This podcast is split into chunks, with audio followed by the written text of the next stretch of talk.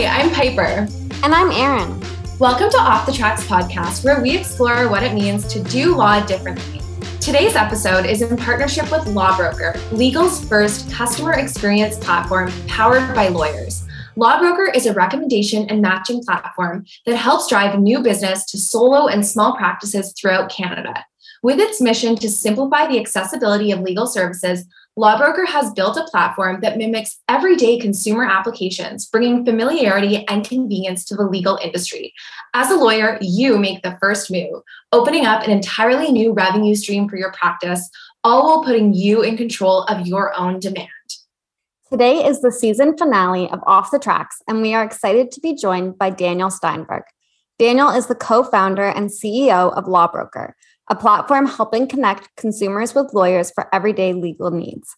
Daniel is only our second non lawyer on the pod and a very special friend and guest of the podcast, as Lawbroker is our first sponsor. We can't wait to dive into what Daniel and Lawbroker have been up to. So, thank you so much for joining us. So, Daniel, we are so psyched you're here. And it was so cool when we got to connect um, back in April. I think that that was so um, fun and exciting and like really unexpected for Erin and I to start this partnership and like build this relationship and learn more about not just Lawbroker, but you.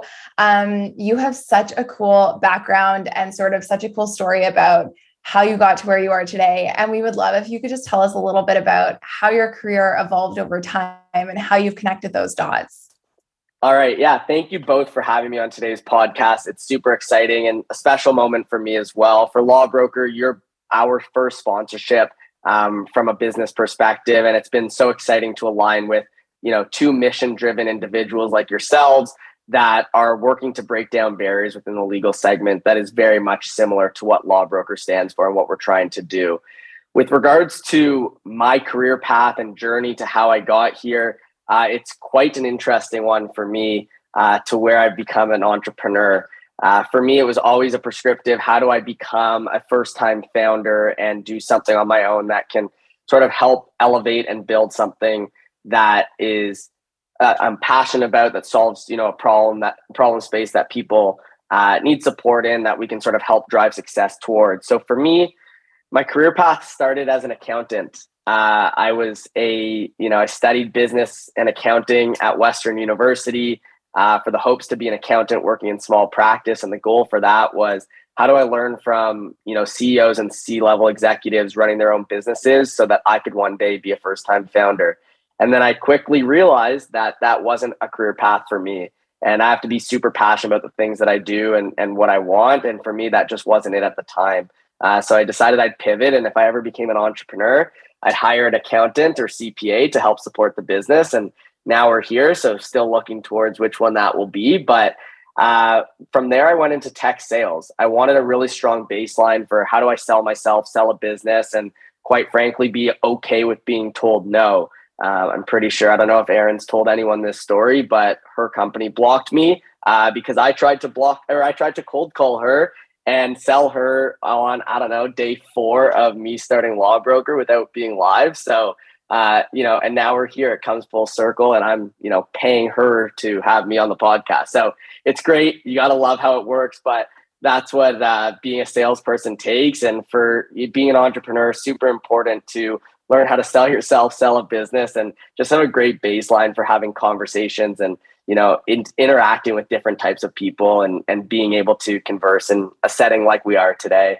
Um, and then I followed into a world of partnerships to really understand how to operate organizationally in different uh, cross departments through marketing, sales, customer success, executive level leadership, and so forth. And that bridged me into the world of legal because I was actually working for Clio, which I'm sure has been mentioned many times on this podcast before, and I'm sure many listeners use it today.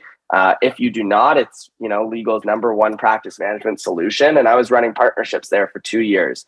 So I worked with consulting partners, people that helped elevate uh, law firms operationally by implementing different technologies and solutions on top of Clio, uh, which you know bridged my gap into also running the app ecosystem at Clio and working with different technology partners um, to be able to support different practices dependent on practice area, size of firm, and so forth. And that's where um, I found this gap in the market. I was working with Google uh, to digitize law firm storefronts. And I found this gap where it was extremely hard for solo and smalls to stand out and be in control of their own demand. And uh, long story short, and I'm sure we'll get into it later on this conversation, but that's what really bridged the gap for me to find Law Broker and become an entrepreneur. Okay. And also, I just have to say that we have now rectified the situation. But I do have to say, Smith AI is my receptionist company, and they are like an iron wall. It is so hard to get in touch with me through my office number, which is excellent because I was having so many issues when I first started as a solo that I just kept answering every phone call that I got and then every phone call would you know get me distracted and then i would never get anything done. So i'm so sorry that we didn't connect back uh, when law broker was starting out but so happy that we were able to reconnect in other ways but just a very funny story funny story and shout out smith ai i. Love them. I used to work with maddie martin over there all the time at clio. So shout out smith ai for being an absolute gatekeeper to every salesperson that calls you law firm exactly exactly. So we would love to know more about i know you kind of touched on it but you know more about how the law broker idea came about and how it works and how lawyers can get involved. Yeah so it's it's interesting. So my background when i started in sales was actually in advocacy marketing. And advocacy marketing if you aren't familiar with that terminology it's really more around building your reputation and online presence. That could be via Google reviews, referrals, online community, references, and so forth. And I was selling that on an enterprise level for two plus years. So I was selling to massive corporations like Microsoft, Intuit, Salesforce, and so forth. And my job there was how do I build and use your customers as your biggest quote unquote advocates to sell your business for you? And that's where my worlds sort of collided when I was over at Clio. Because again, like I told you, I was always going to be an entrepreneur. It was more just a matter of when. And it was more around how do I bridge the gap in a couple of different areas that I've seen before and make that really efficient and something that maybe isn't existent today. And when I was working at Clio and I was working with Google on digitizing a law firm storefront, um, there was this there was this gap from a review and a reputation management perspective, which was legal, as you all know, is not commoditized. The typical average is leveraging a lawyer one to three times in your life. And although reviews are incredibly important to build your online presence, there is this space that exists where solo and small practitioners are very hard to be able to be um, um, exposed via Google due to their algorithm because you're not getting enough reviews. You can't necessarily outspend mid-sized firms. So although reviews are important and building your presence is important, you still might be on the back half of Google for consumers to actively not find you.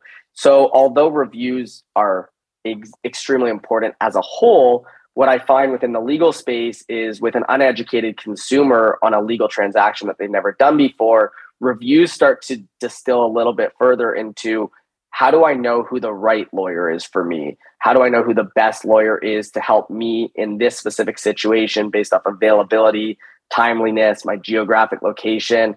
And what that all came together as is there are so many different technologies that exist in our day to day lives that are more on demand experiences that don't take reviews per se into consideration as a top factor because of the need for um, a customer experience first approach. And when you think about that, we think about the likes of Uber and DoorDash and Shopify e commerce stores, where it's more around how do I get to point A to B when I need it, as opposed to is my driver going to get me there safely? And it's something that doesn't necessarily, you know, track in the back of your head, but it is an important factor. You're jumping in a car, going from point A to point B, and you're technically putting your life in someone's hands. Now, obviously there is a review component, but you're jumping that car no matter what in that sort of capacity. So when we start thinking about the the reason we started Law Broker and the way that we think about it, it's actually trying to bridge different industries and bring that into the legal sector to help modernize it a little bit further while also putting lawyers a little bit more in control and supporting the consumer through a very confusing and stressful situation. So what we did is we said marketplaces are great for a specific type of user. You give consumers a great exposure into the type of lawyer they're connecting with, maybe other reviews that their peers might have reviewed them on, and the way that they think about that specific legal case. But there is another consumer which is highly confused, stressed, and quite frankly, doesn't know where to go when thinking about the legal journey. That's where Lawbroker comes into play. We simplify the experience for the consumer by providing them a very short opportunity to share a little bit more about their case.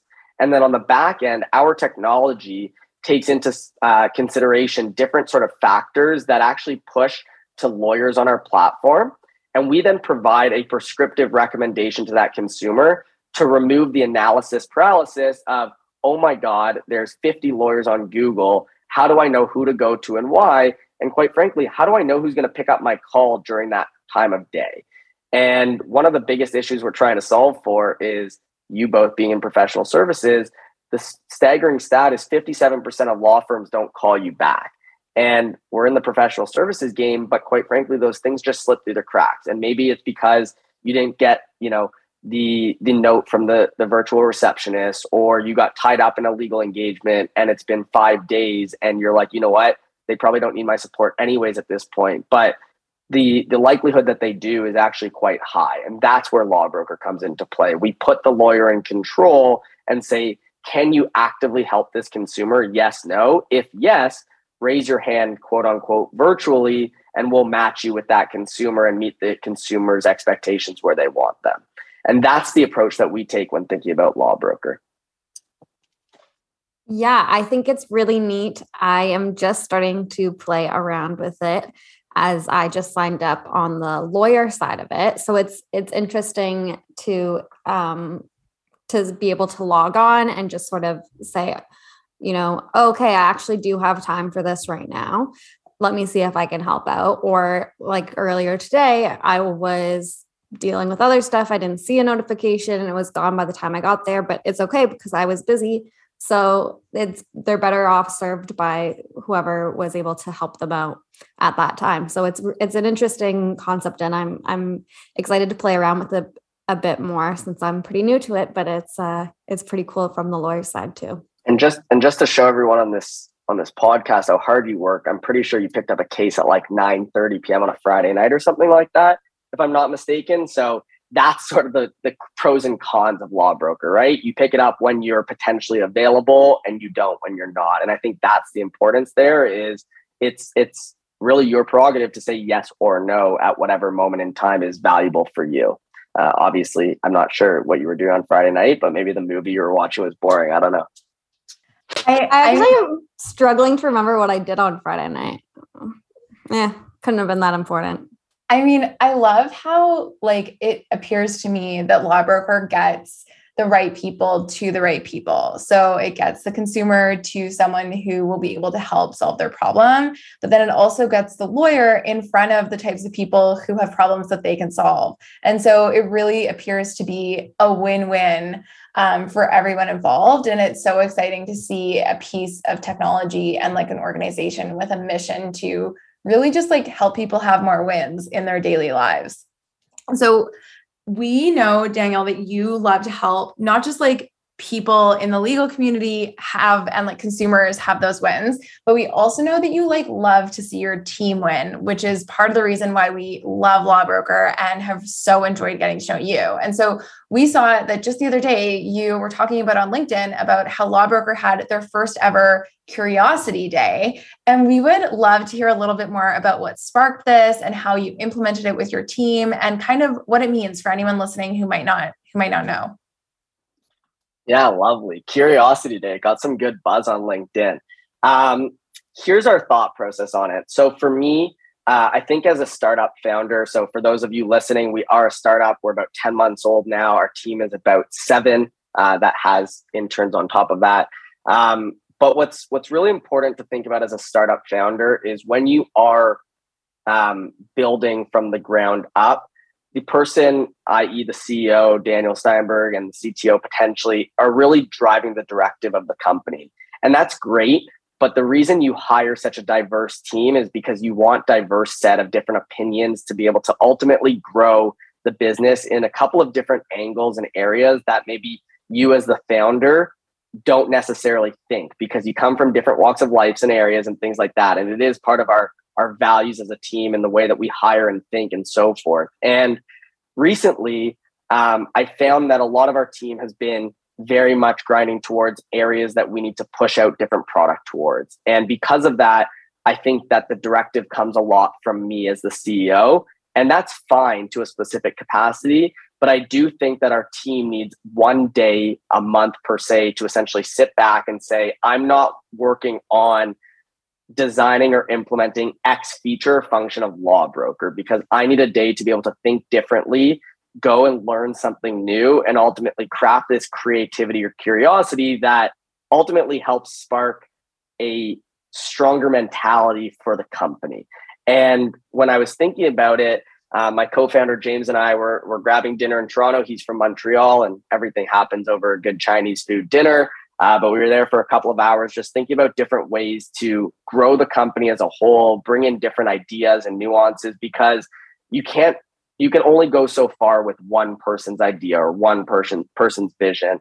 And really, for me, it was about okay, how do we let people take this sort of decompressed brain activity and say, go do what you want. And it's not so much of a you have a day off situation as it is you have a you have a day to go do something that you enjoy and then come back the next day or next week being very energized going into the next month for us to brainstorm and understand what did you learn and why tell the team something right teach us something new and whether that has anything to do with Lawbroker or technology or anything like that it's quite awesome to see the way that people think and how they think differently, which might actually impact Lawbroker in the future. But we would never know that until we actually had those discussions. And that's sort of why we implemented one of these days at the company. And today was our first debrief, and it was fun. It gave everyone this re energizing piece that said, okay, let's jump into June. Here's some ideas. Here's some fun. Here's some planning. Let's jump into June and get back into work. And that's sort of what it, what it's all about. I love this idea and I am so jealous. And I'm about to sound so silly, but when I was in my undergraduate degree, I really pushed to try and have what was known at the time as a free school day.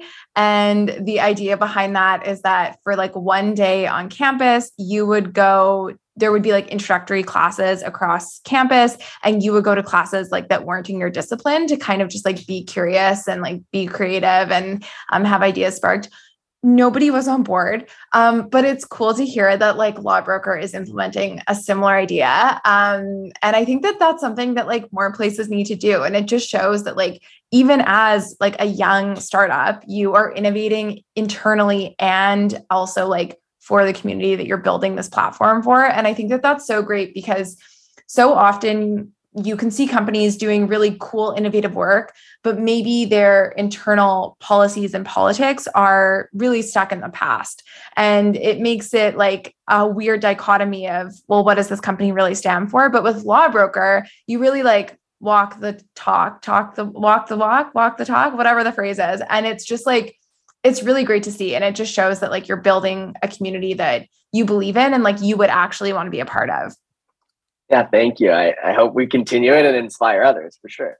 Yes. Obviously, we like to ask that question at the end of every podcast episode as well, because I just find it so cool to learn what other people have been learning. And I genuinely just get so curious to hear what other people are doing with their free time and to see what others are up to. So it's really cool to see that you've been incorporating that into your business and uh, fostering that sort of curiosity within Lawbroker. But um, it's kind of circling back to your own personal career and trajectory. You know, you've had a few different career paths, but what has been your favorite mo- memory or your proudest moment from your career? Yeah, uh, I love this question. There's so much that happens as a career. It's actually hard to like think back about what was like this most powerful moment as the career. Um, but there is one, and I, it's funny because I actually kind of alluded to it and why I was okay with the fact that you completely blocked me and cut me off, and I still gave you money to sponsor this podcast. But it all comes full circle. I think one of the most impactful moments of my career was um, that that really does set you up for success, and I'll, I'll talk about it a little bit more afterwards. But one of the most memorable pieces of my career was my first day, at least on the phones, at my first sales job at a company called Influitive, which was the advocacy marketing company. We were selling to enterprises. There was this really hot startup. They were a mid-sized firm, had to be about 400 employees at that time. I was obsessed with them. I loved them. I wanted to sell to them so badly. I needed to get into their into their into their uh, CMO. And I literally took my phone and I used to stand in this stall at Influitive because I was scared that other people would listen to me uh, because I had such a good sales pitch at the time. It was day one. And I was sitting in the phone booth and I picked up my my AirPods and I put them in and I phoned the CMO. I, I think we use these systems that give people cell phone numbers and things like that. And he answered first ring. And I said, Hi, is this so and so? And he said, Yes, who are you? And I gave him about two seconds of who I am. And he literally said, F off and hung right up on me. And I might be the only person on day one at any sales job to be like, that was the biggest fire up of all time. I was so happy that he answered that I didn't even think about the fact that he literally told me to get lost, never call me back again. And I thought I was the best person, best salesperson of all time because I got a connection. Um, enterprise sales and sales in general is so hard. If you haven't tried cold calling before, it is extremely difficult to even get someone on a phone. And the reason why it was such an important call, it's such an important memory to my career is it really teaches you how to be strong-willed and strong sen- and not be so sensitive to other people around you. Not your your product might not be for everyone. Uh, the way you talk to someone might not be for everyone, but if you create these human interactions, that's the importance to actually selling and having meaningful conversations moving forward. And it's a long-term game, and you don't realize that until you have that first interaction that I had on day one of that company. And it set me up for success because there's no hard feelings. It doesn't put you down. You continue calling, you continue emailing, you continue following up. And you need to have that experience to be able to succeed in all things sales. And the reason I went into sales was to keep this baseline of success for how do I sell myself and a business at one point in time in my future. And I think everything you do is selling yourself or selling something around you. And it is so incredibly important to not hold grudges or be so uh, dissatisfied or concerned about something that happens in the past because it's actually a great learning experience. And it all comes full circle and we're just going to keep playing on this Erin because i love you. But i mean it all comes back to the fact that those little things don't matter. That is just the nature of the beast. And if you know how to do it and if you know how to sell and if you're comfortable with that situation then you can really do anything and you can move on with your with your career or your day or your you know your next phase of the week. And i think it was such an important learning moment of my career even though i never sold to that company. Um, but i did get into their offices in boston as an in-person. We just never closed the deal. But the idea is you continue to make those connections and use that as an experience and leverage it to try and get in another way or another door and that's the value, right? I messaged Piper because I knew you ignored me. And all of a sudden we're in this, you know, we're in this situation. So that's the art of selling. And I think you don't learn that until you have such an incredible, powerful moment like that one. I, I, Daniel, I love everything about that, and um, I love the the teasing. It's very funny, um, especially now that Erin is working with Lawbroker and we are here having this conversation. But um, I love the way that you reframed what others might view as a setback as like a really proud and fantastic learning moment for you. But so on the flip side, has there been a significant setback that you've faced in your career? And I'm sure that you're going to hit us with like a very minuscule moment that something very profound came from. And I'm very excited to hear what what that might be. Yeah. Um, again, setbacks are. Um, it depends how you look at setbacks. I look at setbacks as opportunities, and you just mentioned that yourself, right? A lot of people look at you know setbacks as a setback and think about that for a long period of time. I look at every setback as an opportunity, uh, especially from a career perspective. So for me, um, one of what could be perceived as the biggest setbacks was I quit a big four accounting company uh, before I even started. I mentioned my career path. I had hopped around in many different places. And again, a lot of it was prescriptive to get me to be a first time founder and a strong operator. But I didn't go down the path that I thought I would, which was how do I become a strong auditor and learn from different executives? I wasn't passionate about it. I didn't necessarily care for it. It wasn't a fit for me. And I quit before I started. I was supposed to work at EY at a signed contract. And everyone looked at me like I was crazy. And, you know, it set me back in the sense that I was lost and I was unsure like what my next career move was, but I had no idea what I wanted to do. I just knew it wasn't necessarily that. And I think that I look at it from a learning perspective where sometimes you actually need to be lost to find like what you love or what you want to do because I do believe success comes in being passionate about specific things that you're you really want to do and, you know, a big four accounting firm is fantastic for some people, but not for everyone. And it's hard to carve a really strong career path of success if you're not passionate about what you're doing. So that was a setback for me. And a lot of people look at that as, you know, that's a crazy thing to do. This is such a good career. This is such a good moment. How could you commit to quitting before you've even given it a try? Um, but it just for me wasn't wasn't something I was passionate about and wanted to you know continue exploring during that time so i looked at it as an opportunity and i ended up falling in love with you know the art of selling and enterprise sales and technology and ultimately it got me to become a first time founder in a space that i was unfamiliar with but i had a background in professional services so it bridged this gap in the legal space that i was familiar with to an extent being in accounting for an x period of time yeah, I think that is a really great mindset and probably has served you well as you have gone through your career. But thank you very much for sharing. And it's always nice to hear how others and other career paths have dealt with these uh, sorts of issues. As I know in law, we deal with our own sets of challenges. But um, thank you very much for sharing with us sort of how you've reframed things and, and grown. Um, what is one thing that you wish you could change, or maybe you already are changing it as we speak about the legal profession?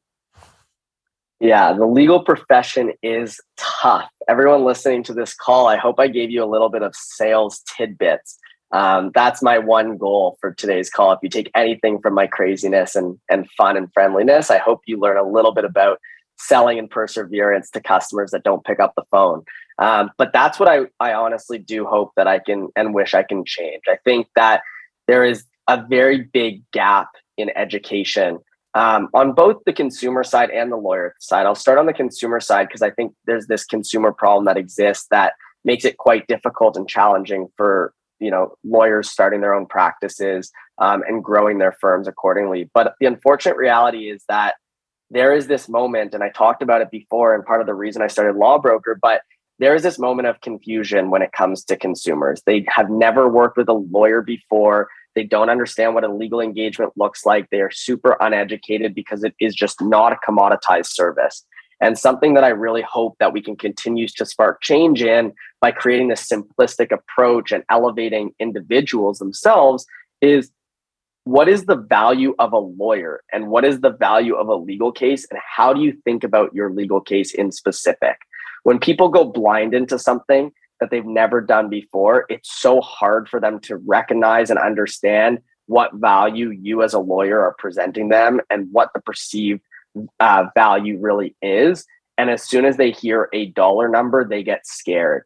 But what they're starting to lose is this aspect of what is the value in protecting yourself and protecting your assets? That is the value of legal. That is the aspect of why you're even looking for legal representation it all comes back to how much do you think is valuable to protect you your assets and your family.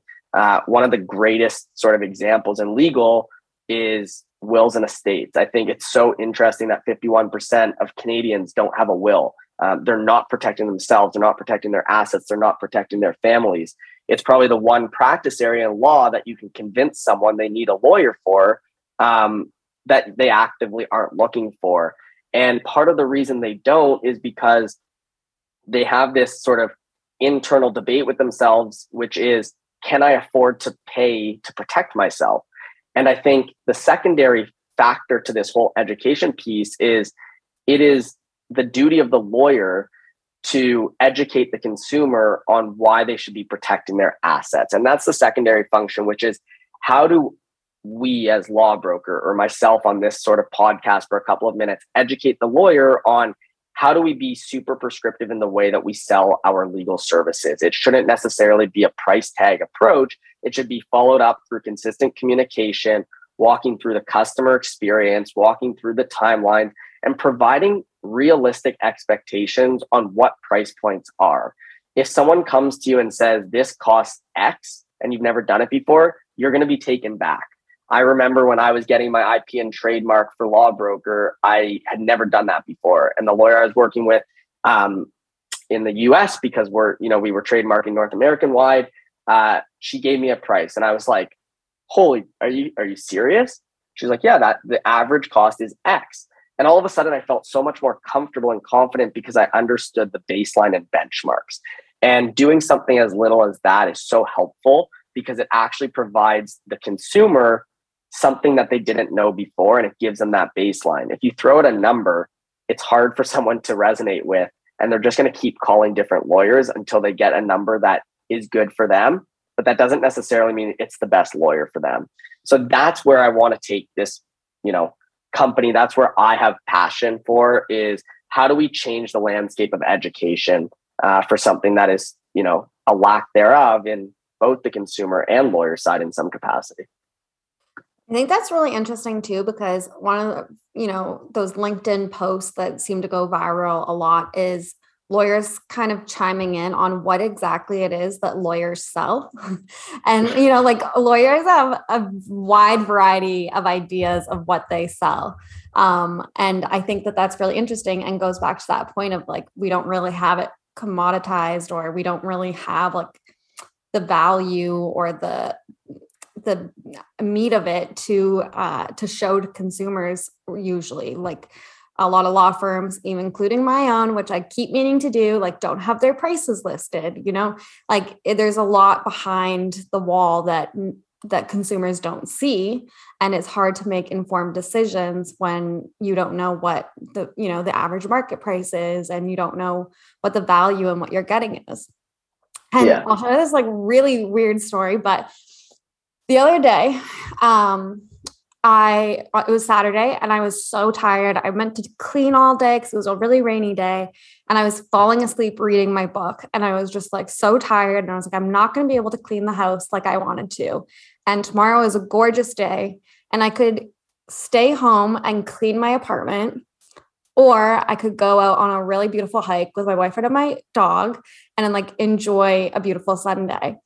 And live with like a messy house.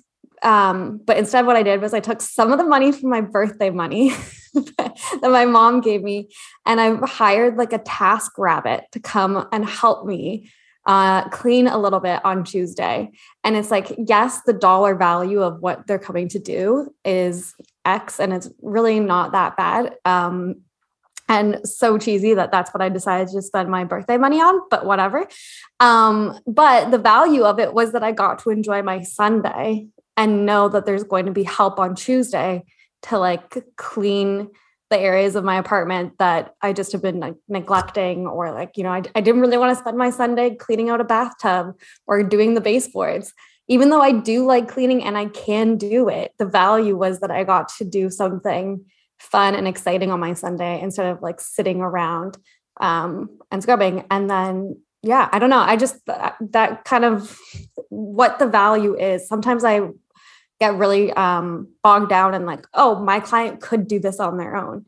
And it's like, yeah, that's not the point. Someone could go on write their own will. they could. But would it be the best will that will protect their interests and assets and protect them down the line? And will they be able to do that without you know spending their whole sunday researching how to do it themselves and and will it even be any good at the end of the day? So i don't know. That's just kind of what comes to mind as you're talking about this. What's no, it's, the, it's what's tr- the value? it's true. It's true. And part of that is how do you make customer experience first price sensitivity second right? And that's something that we hone in on so much at Lawbroker which is how do we create such a strong experience where you are actually de-stressed during such a stressful situation that you don't need to think about anything else besides the most important factor of the legal journey which is actually getting legal representation? If we can remove that friction the hope is you're not really thinking about what is the price sensitivity. It's not like Erin and piper's hourly rates are that much different right? We're all talking about solo and small practitioners the nuance between a hundred dollars versus you know two or three hundred is not that substantial if you are working with the appropriate lawyer that is actually valuable to you. And and that's what is is impactful and powerful with with at least a platform like ours. And yeah. Yeah well thank you so much for sharing. I've had such a great time just sort of chatting through these ideas learning a bit more about Lawbroker and learning more about your career. And I know I hinted at this earlier, but we're going to circle back and uh, come back at you with our favorite question, which is what is something new that you've learned recently? Yeah, I don't know where recently dates back to, but I'm going with this one because I think it's just so powerful as an entrepreneur. But for other people to think about too, and it's something that I really talk to all of our lawyers about. Um, a really good friend of mine, he's also a fellow entrepreneur. His name is Jake Karls. He owns a company called Midday Squares. It's a uh, functional chocolate bar company. Obviously, Piper, you're freaking out. You know it. Um, but something that they talk about so much in their messaging and something that he's so good at reminding people of is being comfortable with being uncomfortable. And I think the reason this resonates so much with me and the legal industry as a whole is like the the idea of technology and different and diversification of marketing spend and all these different buzzwords in order to progress your practice and be different is uncomfortable in every situation that you splice and dice it. And every conversation that I have with lawyers is should I do this? Should I not? What if it this, that, whatever? And we could talk about those things left, right, and center. But the idea is if you don't dip your toes and try something new, you're not going to activate a different type of clientele that you might not receive in other areas of your practice. And it's so important to try something new and, and use technology to grow your practices or at least help diversify your firm.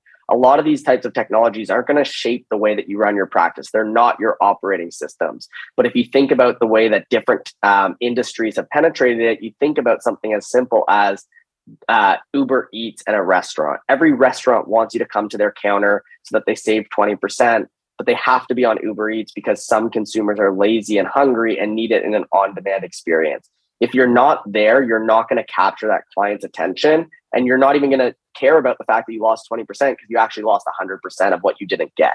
And I think that's the importance that I talk about every single time we speak to lawyers, which is I understand this is uncomfortable for you. I understand buying a piece of technology is weird and different and perceived as expensive. But if you don't try it and if you're not comfortable with being uncomfortable, you can't really see the way that your your practice could be reshaped or reformed. And it's something that I think about every single day in the way that we build Lawbroker, but the other ways that we also talk to lawyers about every single day in their practices.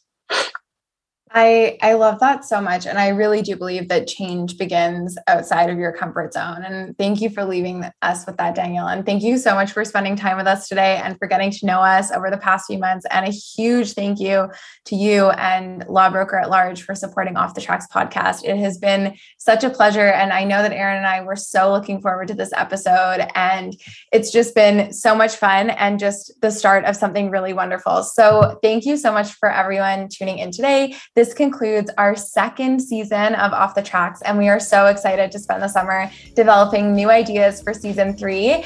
But in the meantime, you can catch up with past episodes and you can follow us on Instagram at Off the Tracks Podcast. And we hope everyone has a great summer. Thank you again to our partner, Lawbroker, legal's first customer experience platform powered by lawyers. To learn more, visit lawbroker.com and see how you can join the movement to become a modern lawyer.